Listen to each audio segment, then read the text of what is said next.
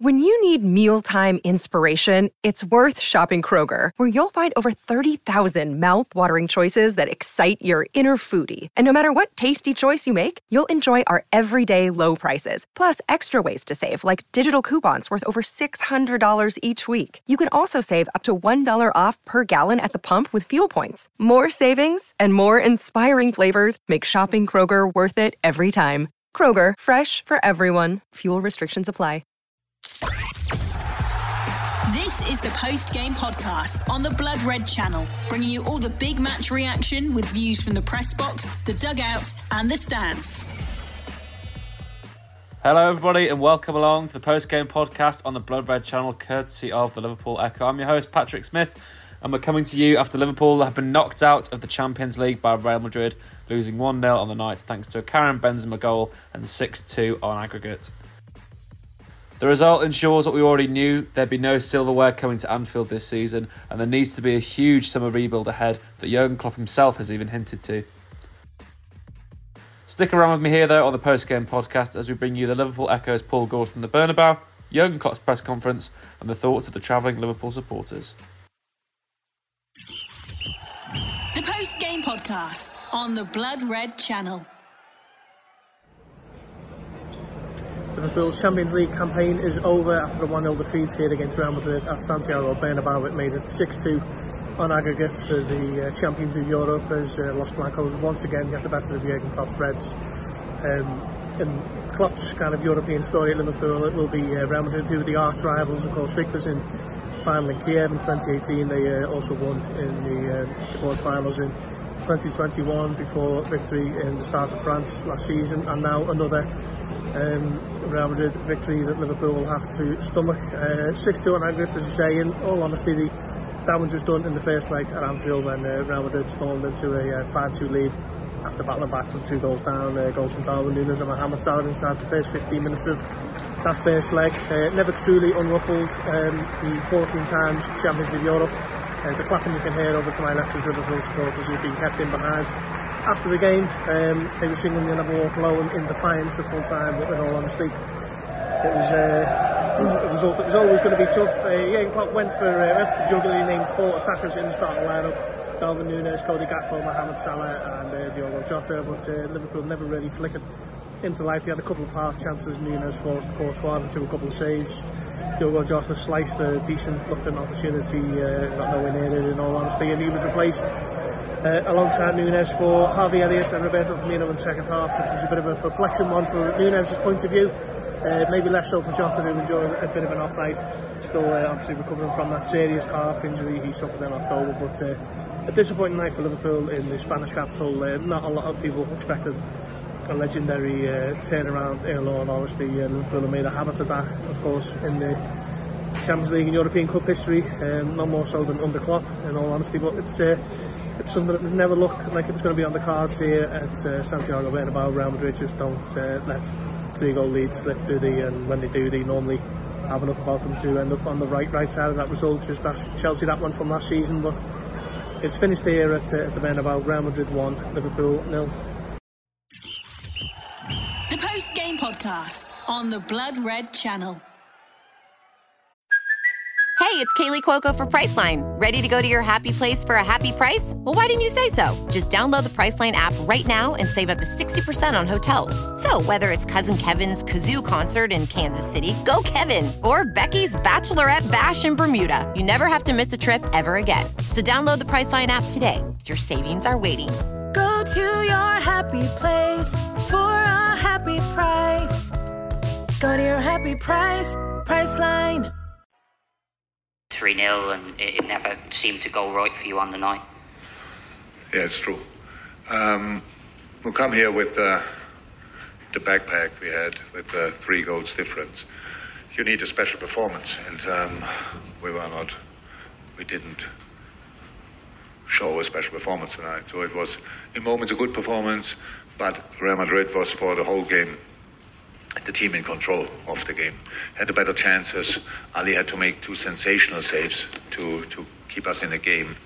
Um, and that's the reason. So again, if you want to get if you want to get through, you need to be outstanding if you want to win the game, you need to be really good. And again, Madrid was the better team, and that's why the right team went through to the next round.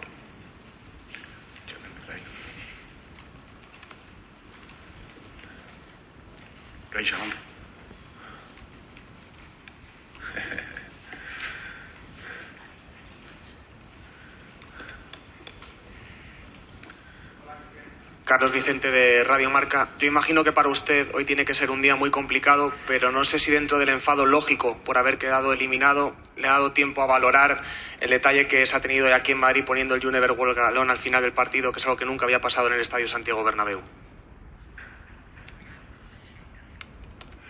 I would have, if I would have heard it, but I'm too old maybe, but people told me. Well, my staff told me after the game, so it's a really nice gesture. So we are two heavyweights who meet each other quite frequently in international football. Um, I think it's clear that we respect each other a lot, um, and that uh, uh, whoever did it is doing something like that is, is a really nice gesture, I have to say. Absolutely. Um, I was not angry after the game. I'm disappointed, and I'm. Um, I, I would be angry if he would have played better and it was close and um, then um, they win because of a penalty, which is not a penalty or stuff like this. But in the end, that all didn't happen. Real Madrid was just a better side, and I, I'm long enough in the business to to to to respect that, and that's it. José Padilla, de Defensa Central. ¿Crees que este Real Madrid es favorito a ganar la Champions, viendo sobre todo la superioridad del partido de Anfield? with the experience they have, with the confidence they have, of course they are one of the favorites. But I think who wants to win the competition needs to beat Madrid, or needs to beat City, needs to beat Napoli, who we face, and they are a really good football team. Bayern Munich, and I don't know who I forgot to be honest. So there are now only really strong football teams involved. So, but Madrid, with their history, is for sure a team who can win it. Dave.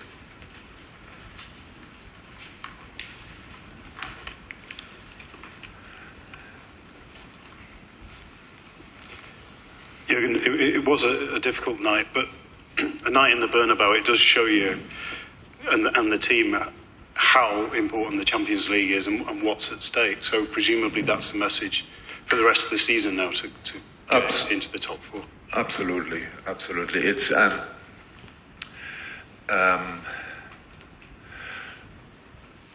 so with the history we have in this competition, I think we sh- we start usually in the competition with the idea of winning it.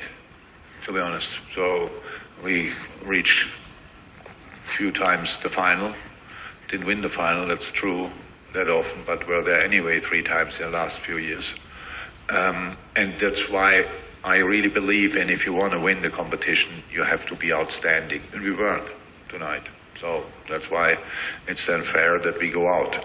But of course, it's the, the competition, and uh, we want to be part of it um, every year. And that's now a massive task for us. We all know that when we come back from international break, from the international break, uh, we have a proper football week ahead of us, I would say, um, with three games: City, Chelsea, Arsenal, uh, which will then probably define um, where we where we get out of it. People might say we, we, we lost it in, in Bournemouth, but I think this week is a pretty decisive one. So we have to hope now that we um, the boys come back healthy early enough, um, in the in the right shape, and then yeah, we will try it. Hola, mister. Buenas noches. Miguel Ángel Lara de Marca. Le quería preguntar si cree que el Real Madrid, más allá del nivel técnico-táctico del equipo, es el que mejor maneja emocionalmente esta competición.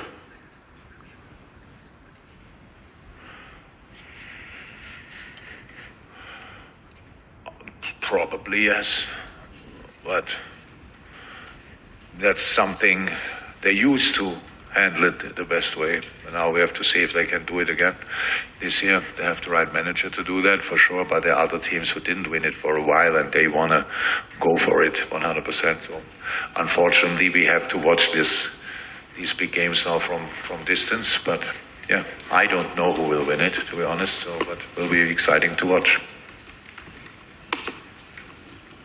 Good night, Mr. Klopp. Ancelotti said after the game that uh, you guys talked a little bit about the potential penalty uh, by the end of the game, and that you know also discussed the penalty last night uh, between City and Leipzig, and that in his words he said that this might not be football. Could you please elaborate a little bit on the problems that maybe the VAR system is facing in recent years?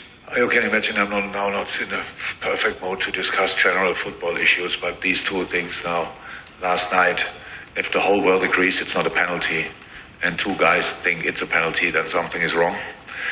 Tonight, I think that the VR took the ref to the screen and asked him to watch it again. I don't know exactly what he's doing there because it's a clear deflection.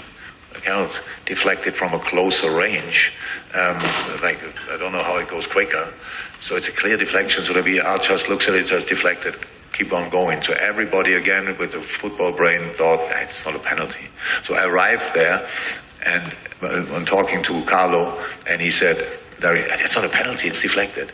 I said, I know, but he sent him still to the green screen. So there's something not 100% right. But in the end, it was not a penalty. It was not decisive. If they give the penalty, I think last night it was a bit more decisive than this would have been now.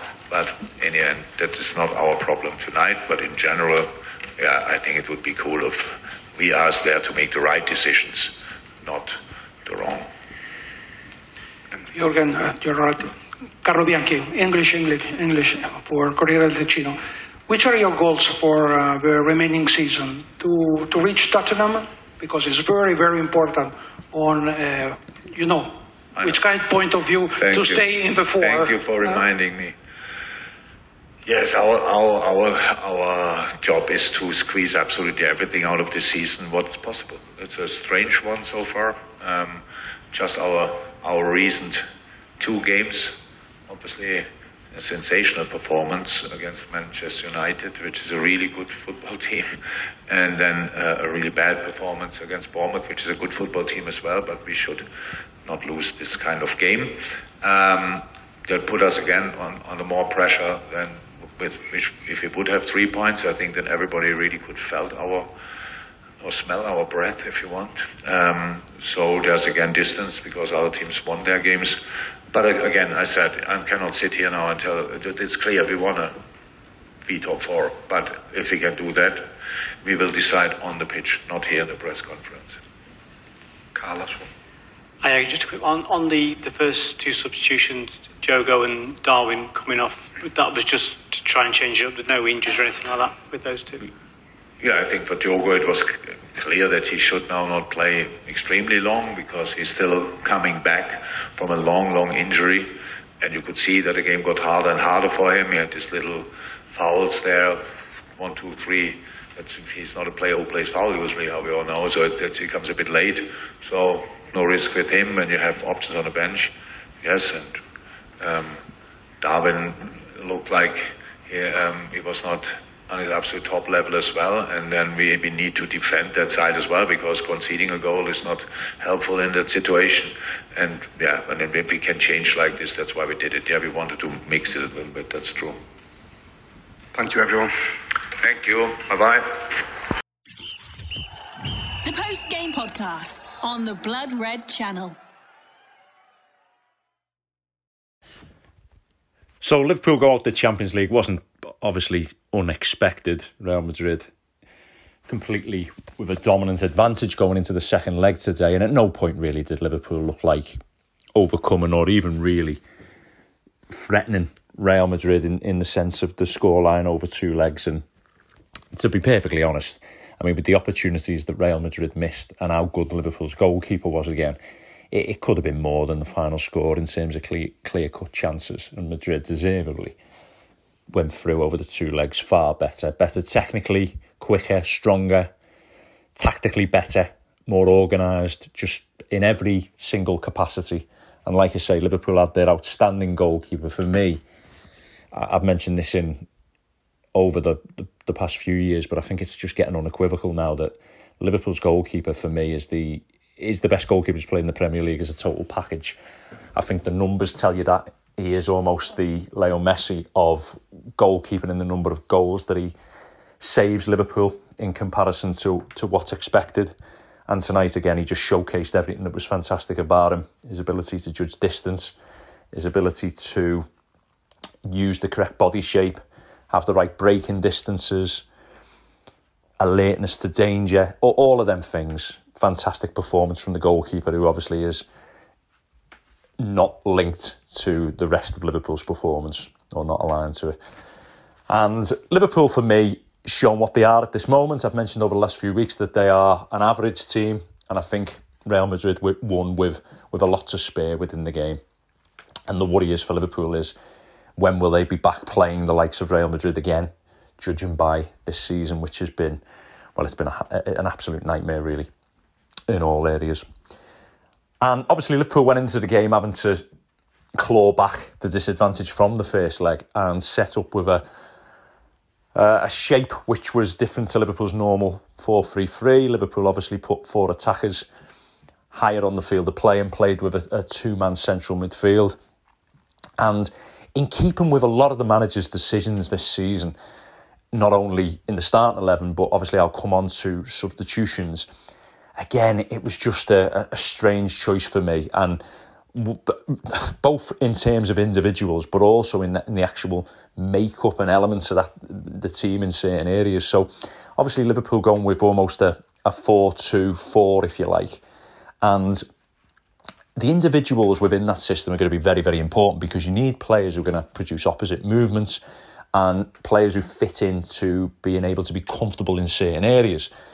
And if I look at that team, again, just the unbalanced nature to it. So Liverpool, if you're playing that system, your player who's going to play that central role as the central uh, target player, if you like, has got to be a player who's able to stretch the game, who's able to pin the two centre halves and be able to create a bit of height in your team.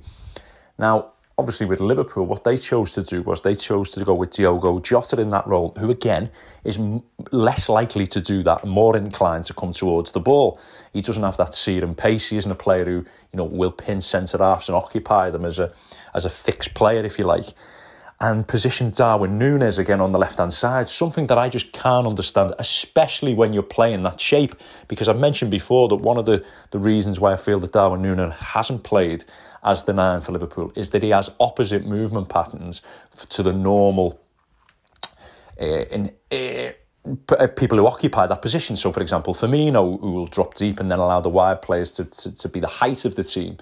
But when you're playing in this system, you've actually got a number 10, if you like, and this player in the number 10 role was Cody Gakpo today, who already occupies that position. So you, you essentially need the height to come from the highest player in the central area. And then when you've got Jota potentially coming towards the ball, plus Gakpo also occupying that space, you're then asking the two wide players to try and um, obviously offer the height. And, and for me, that isn't the right way to go within that system. Nunez would, would have been much better as the fixed player, as the nine, and then letting the other players within that setup filter around him. And he could obviously occupy Rudiger and Mil- Militao and offer the, the height to Liverpool's team. So that that for me is the first issue in the team. I couldn't really understand that. And then obviously what you're asking then is Gakpo to play as a 10. Now, as we know, Gakpo spent the majority of his career on the left-hand side. Now, we've all, Liverpool have already tried to convert him into a, in a sort of a nine and a half Firmino position, which is different again to what he's more accustomed to, coming towards the ball, which is difficult in itself to, to learn a new role. But then when you're asking him to drop, you know, 10 yards deeper to play as a 10, and come into areas where he's not going to be familiar receiving the ball or being able to extract the maximum from his skill set. I just, again, it doesn't make sense to me. I mean, if Liverpool were going to go with that system and play four higher players, then they'd have been better playing Firmino as a 10, who'd be more accustomed to coming into them deeper roles, Nunez as a, as a 9, and then selecting either Gakpo or Diogo Jota for that left hand side role, in eh, essentially match up the positions with the profiles of the players better suited to play in them positions. Listen, the likelihood is it wouldn't have made a great deal of difference because Real Madrid are better in all areas and have better players at this moment in time. But it just for me doesn't set out Liverpool in the best way to get the best result possible. And listen, who am I to, to argue with Klopp? But there's been decisions this season, and especially his use of Darwin Núñez and Gakpo in some of the positions he's playing them of late, which I just feel isn't getting the maximum out of these players.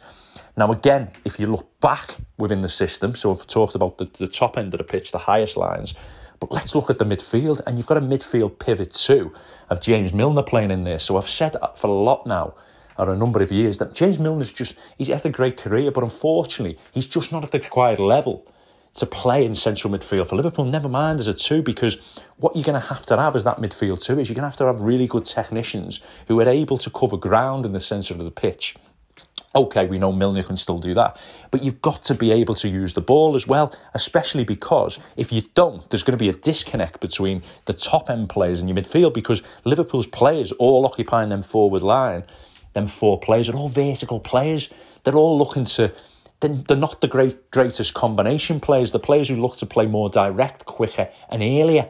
So, you know, you've got Jota, you've got Gakpo dropping into them deeper zones, but they're not really as effective in there doing it. So what you've got is you've got players making movements which they're not familiar with, but also they're not going to be effective in them areas. I mean, if you're playing that system now in the modern game, number 10s have almost gone out of fashion in the modern game, and you've got to be a really, really elite player to play in there, play off pressure from multiple sides, receive the ball in the tightest areas where there's limited time and space. We see it with Martin Odegaard now at Arsenal, fantastic example of that.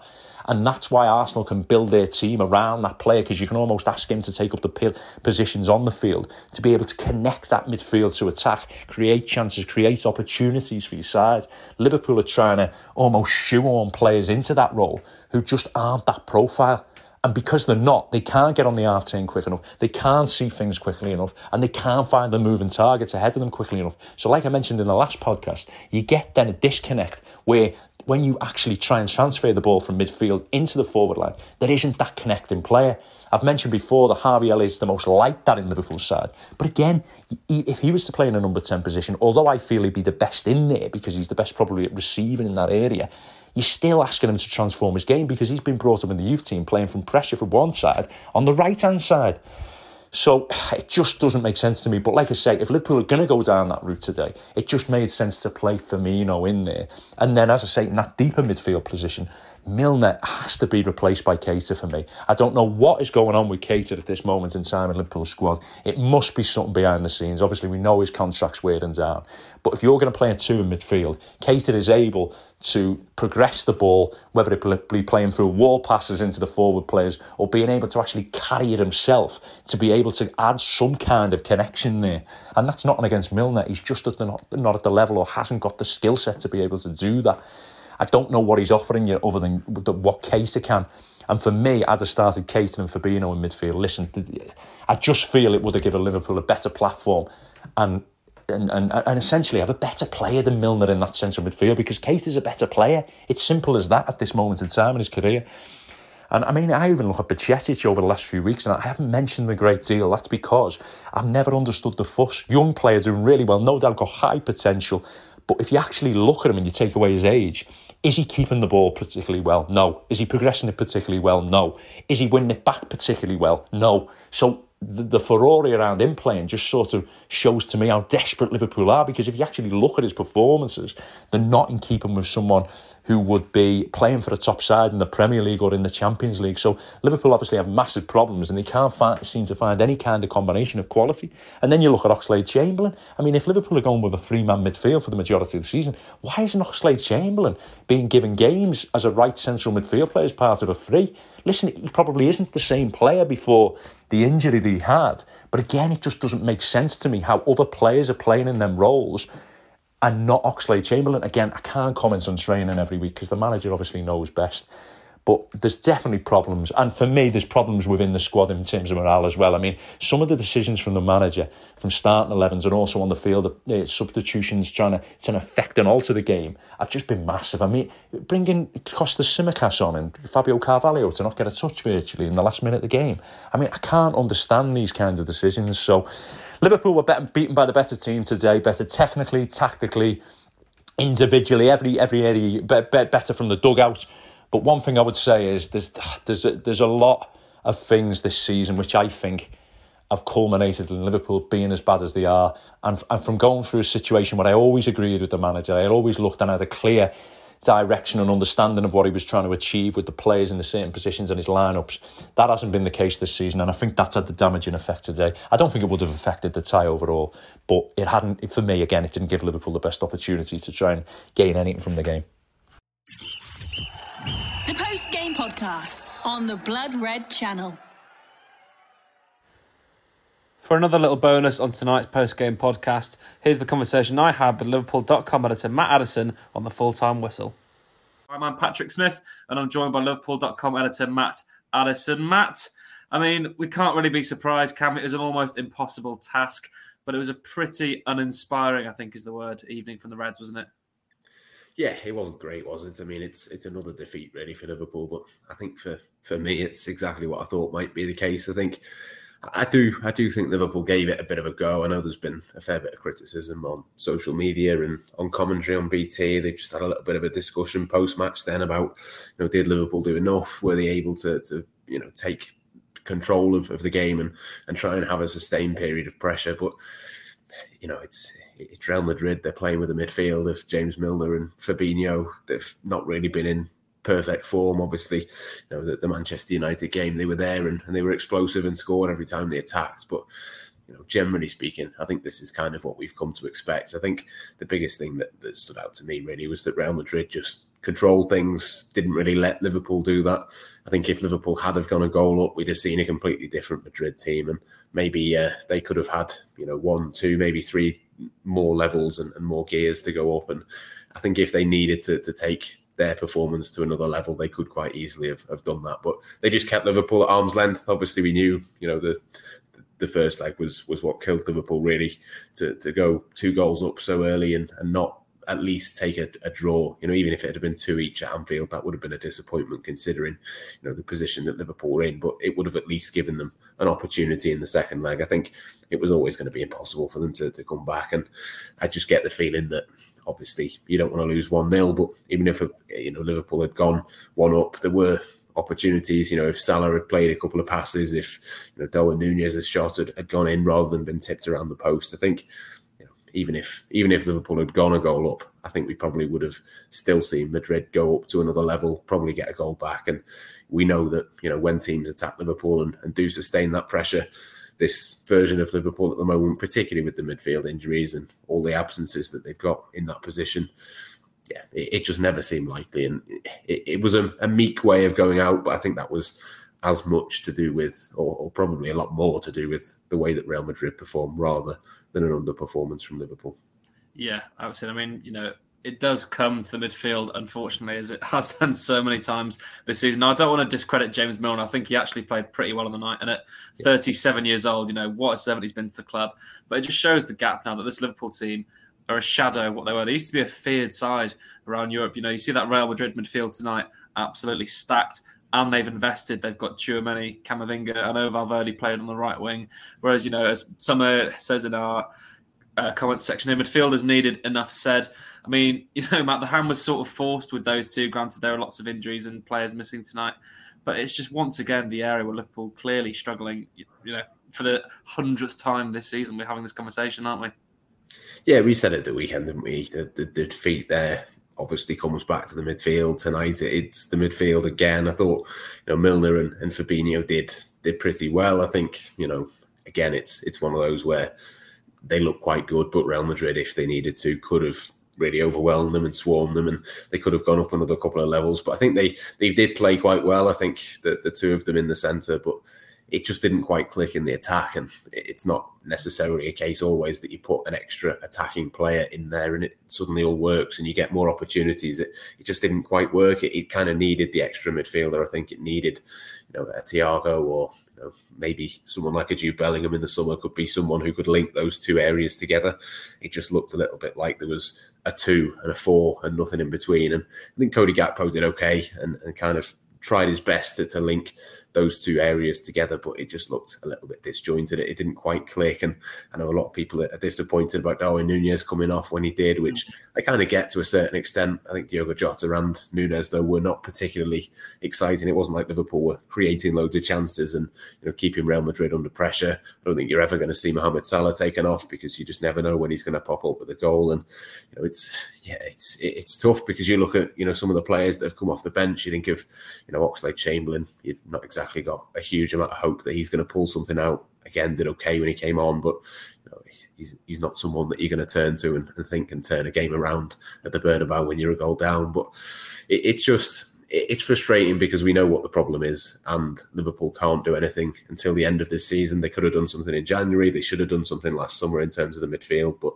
we know that that's the case. We've said it enough times, and yeah, it's it's frustrating. I think I think they've been a little bit unfortunate as well that they've drawn Real Madrid. I think you know yeah. a lot of a lot of teams they would have been able to, to go on and, and beat, and you know it, ultimately it, it, doesn't particularly matter if, if you don't win the competition. If, if you go out at this point, it's it's maybe not the worst thing in the world, but yeah, they, they will be back. It's it's just a case of getting through to the summer. Hopefully they can get in the top four, but regardless of that, it's it's nothing new. What we've seen tonight is that the midfield needs to strengthen, but we knew that already.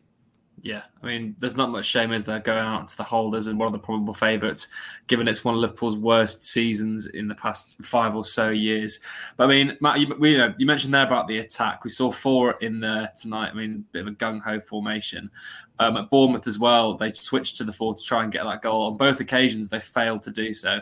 Granted, Real Madrid's a tougher task to score against. No, and I think is that the final nail in the coffin for seeing four forward attack because they seem to be a lot better in their build-up play with the three midfield, didn't they? Yeah, I, I much prefer the, the, three in terms of, of the balance. I think there will be times when they go with the four. There's been you know, a couple of occasions last season that people overlook. I think there was one in the FA Cup where they were a goal down. Uh, I can't remember who that was against, but they, they went four and, and, it worked for them. But I think it, it just comes down to the personnel, really. I mean, whether Darwin Núñez goes and, and, plays on the left in future, you know, next season, how much will that be the case? I don't know. Obviously, Luis Diaz has, has got to come back, and Diogo Jota's not in the best of form. Mohamed Salah, I think, is one of those players that, you know, if if you put him in a team that's absolutely flying, he'll get you 40 goals in a season, but otherwise it's it's a little bit of a, a struggle. And you know, someone like Firmino that came on didn't exactly do a great deal in the, the game. So yeah, it's a little bit of a an individual um, underperformance, and you know it, it's not really fair to, to judge the, the, formation in, in that regard. I don't think maybe if you had yeah. Luis Diaz on the left hand side and, and Núñez through the middle rather than Diogo Jota, who's not scored for so long and didn't look particularly sharp. I think maybe maybe that changes things, but I don't necessarily think it was a tactical thing that they thought we need to score three, so let's go with four up front. I think it was just a case of well, you know that unless you go with Elliott in the midfield, there's not really any other options. Curtis Jones was on the bench, but obviously didn't come on and wouldn't exactly have been a, a favourite, I don't think, for, for a lot of people to, to have started that that game. All the injuries that they've got, it kind of just forced the hand a little bit. And we we have talked about a four uh, forward system throughout this season, but it's not necessarily because they've got four forwards who are absolutely on fire. It's just more a case of well, they haven't quite got enough midfielders, so you might as well try it. So yeah, yeah. or no midfielders. yeah, exactly, and uh, yeah, the, the, it's just another another thing. I could probably answer every single question tonight with they just don't have enough midfielders, and, yeah. and ultimately that's what it comes back to. I mean, yeah, let's move away then from the team's performance, but the wider picture, Matt. So it's going to be a silverwareless season for Liverpool. There's a very probable chance now they won't be inside the top four. What does that mean for them in the summer? Because you know there's concerns now around the recruitment. If they're not in the Champions League, they're a side on the decline. That could pose real problems for them in the summer market, couldn't it? Yeah, I mean, essentially, it can't change anything. I think they still need to do exactly the same, you know, regardless of, of whether they get in the top four or not. I think there is still an opportunity. They've still got to play Tottenham at Anfield. They've still got enough matches to be able to turn things around. And I think it'd be, you know, a little bit premature to, to start writing them off in terms of that Champions League race, just because you know the other teams we, we know Tottenham have had a decent result this week, but probably that yeah. means next week they won't. You know they they are so inconsistent, and there is still an opportunity. I think you know Liverpool. Obviously, the, the game against Bournemouth is just proof that they are inconsistent themselves. But I think they've got enough uh, games over the, the next sort of couple of months that you can kind of see a way back. I think it'd be interesting now.